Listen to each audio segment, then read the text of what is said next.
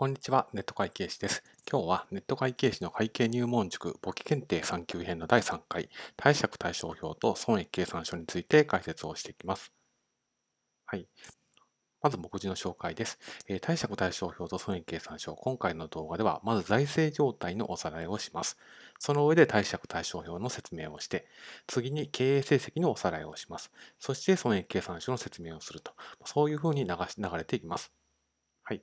まず財政状態のおさらいです。財政状態っていうのは、どこからお金を集めてきて、どのように使ったのかを説明すること。これを財政状態を説明すると。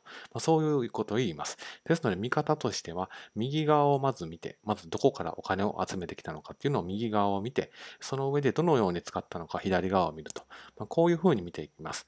で、今回の例の場合、どこからお金を集めてきたのかについては、銀行から10万円借りてきました。そして自分で20万円を出しましたと。これが説明になってきます。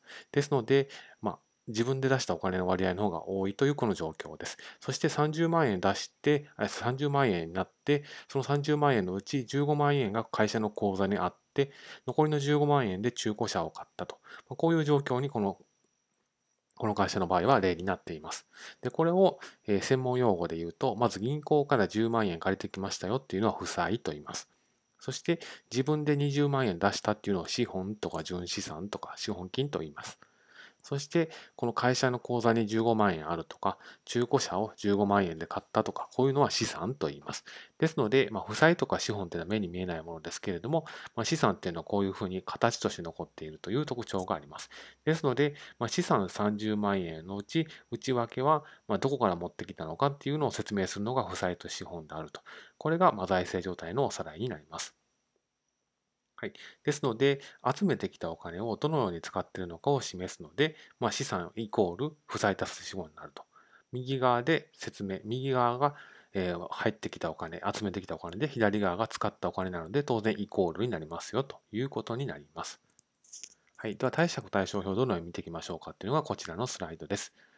はい。まず左側、どのように使ったのかっていうところについては資産と先ほど言うと言いました。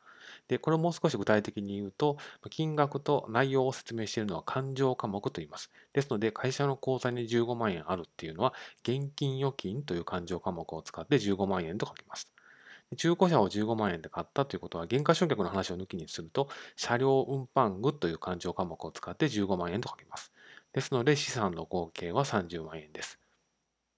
続いて右側、どこからお金を集めてきたのかについては、銀行から10万円借りましたっていうのは、ま、勘定科目で言うと、借入金という勘定科目になって10万円になります。で、負債が10万円。そして、自分で20万円出したという勘定科目は、資本金という勘定科目を使って20万円と表現をします。ですので、資本、過去純資産は20万円と。まあ、こういうのは貸借対照表になります。続いて、経営成績のおさらいです。はい。今年1年間どれくらい儲かったのかっていうのを経営成績を説明する、解説すると、示すというふうに言います。で、これもう少し具体的に言うと、どれくらいのコスト、原価、まあ、費用をかけて、いくら成果、売上、収益が上がったのかを示すと。これを経営成績を示すと言います。ですので、例で言うと、材料を5万円購入した、給料を5万円払って働いてもらったっていうのがコストです。で、成果が、製品が15万円で売れたっていうのが成果になります。これを損益計算書で示すとこんな感じになります。まず材料を5万円使ったとか、給料を5万円払ったっていうのは費用と言います。コストとも言われますけれども、日本語では費用と言います。ですので、費用は合計10万円です。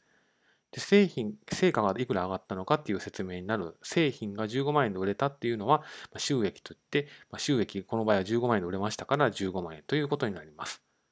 で、これ勘定科目で示すとこんな感じになります。費用の内訳で言うと、材料5万円使いましたということだと、材料費5万円。給料5万円払った場合だと、給料手当5万円と。こういう勘定科目を使います。製品が15万円で売れたということについては、売上高とか売上とか15万円という表現をします。ですので、この会社の場合は、コストを 10, 10万円かけて15万円稼ぎましたと。ですので、利益は5万円です。会計の専門用語で言うと、収益15万円と費用10万円の差額が5万円です。説明をします。以上です。今後もこの動画では、独学で簿記検定3級を目指す初心者向けの簿記講座を開設していく予定にしています。もしご関心がございましたら励みになりますので、ぜひチャンネル登録をしてみてください。ご清聴ありがとうございました。